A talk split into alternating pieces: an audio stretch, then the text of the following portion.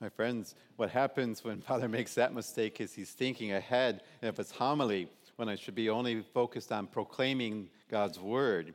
I was looking at that and thinking, oh, yeah, you know what, Jesus, you... and then it messed me up. that is my guardian angel told me to behave myself. my friends, much to say, but in today's gospel, we're told Jesus sets his sights on Jerusalem resolutely. It means nothing will get in his way. And um, this will be his last journey to the holy city uh, because he is going to suffer and die there. He knows this. He sends, as the gospel tells us, messengers ahead to prepare for a reception uh, in this village. Uh, the village is on the way to Jerusalem, it is the quickest way to go. And um, it is a Samaritan village. The Samaritans, uh, you know how that goes with the Samaritans and Jews. They, they don't like each other. I'm being nice. Uh, they hated each other. The Samaritans um,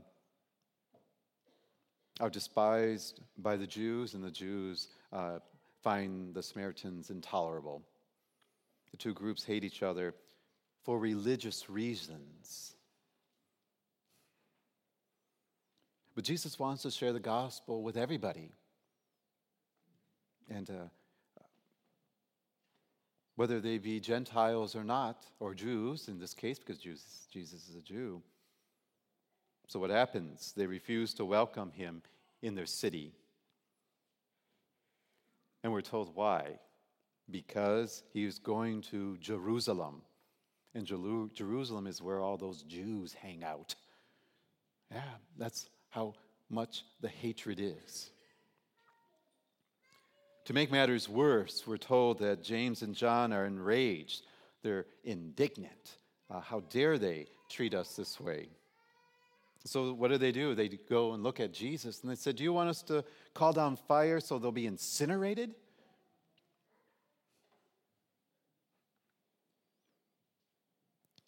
Would our Lord like to see this?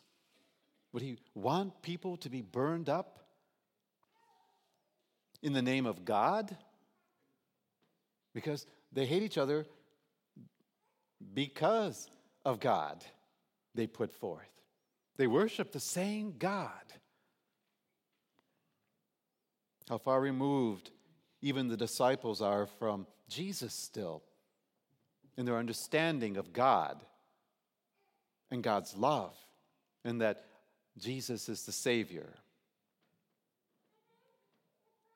My friends, when circumstances disturbed our Lord, such as this, the religious hatred that he encountered, and the violent reactions of the apostles, I must assume that Jesus' heart was disturbed by this. And you see, he had been with them for three years. I'm talking about the apostles. Three years, day and night with him, teaching. Because we're told he's going to Jerusalem, he's going to die. That tells me this is at the end of Jesus' earthly ministry. And I wonder which one disturbed Jesus more the hatred of the Samaritans or the violent reaction of his apostles.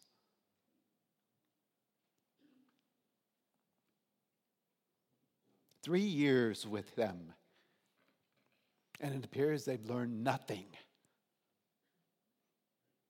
to say such a thing to Jesus. Call on fire and kill them.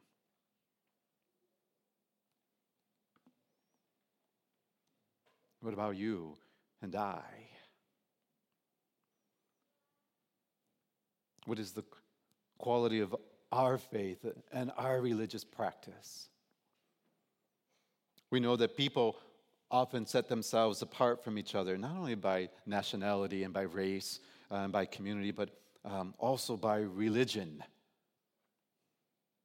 In the process, they create groups, insiders and outsiders those who belong and those who do not belong. My friends, this carried uh, too far um, is sinful discrimination. There are Christians that you know and I know who have little love for one another.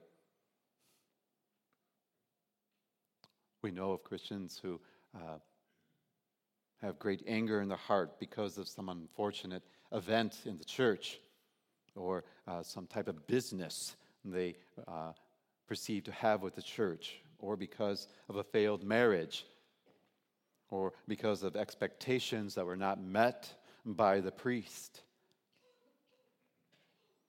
You and I know how we sometimes expect others to live according to the scripts that we write for ourselves, and thus we write for them, knowing full well that only they can write that script for themselves.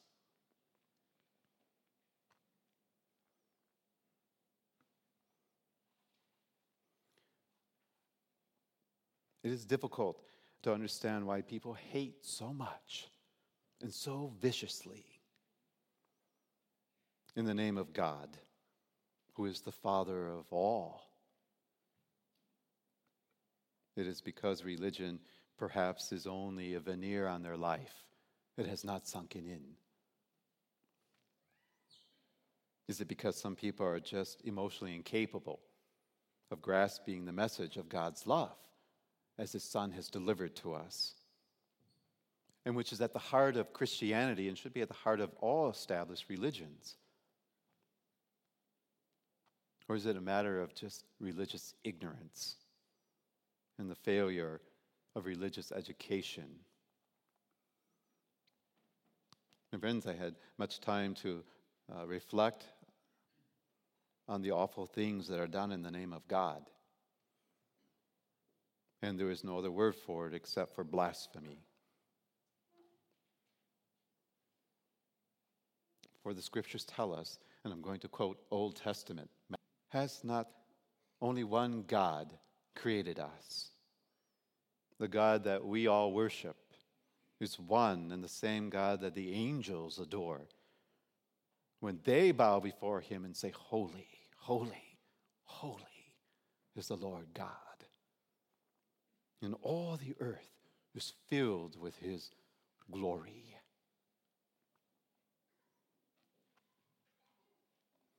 The hatred that is spoken about, not only in the gospel, but St. Paul was dealing with in the second reading.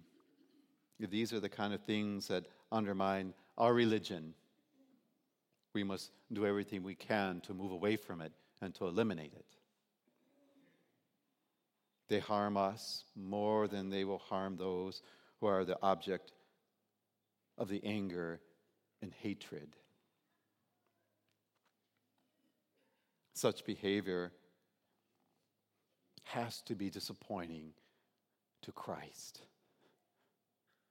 And I base that on his reaction in the gospel.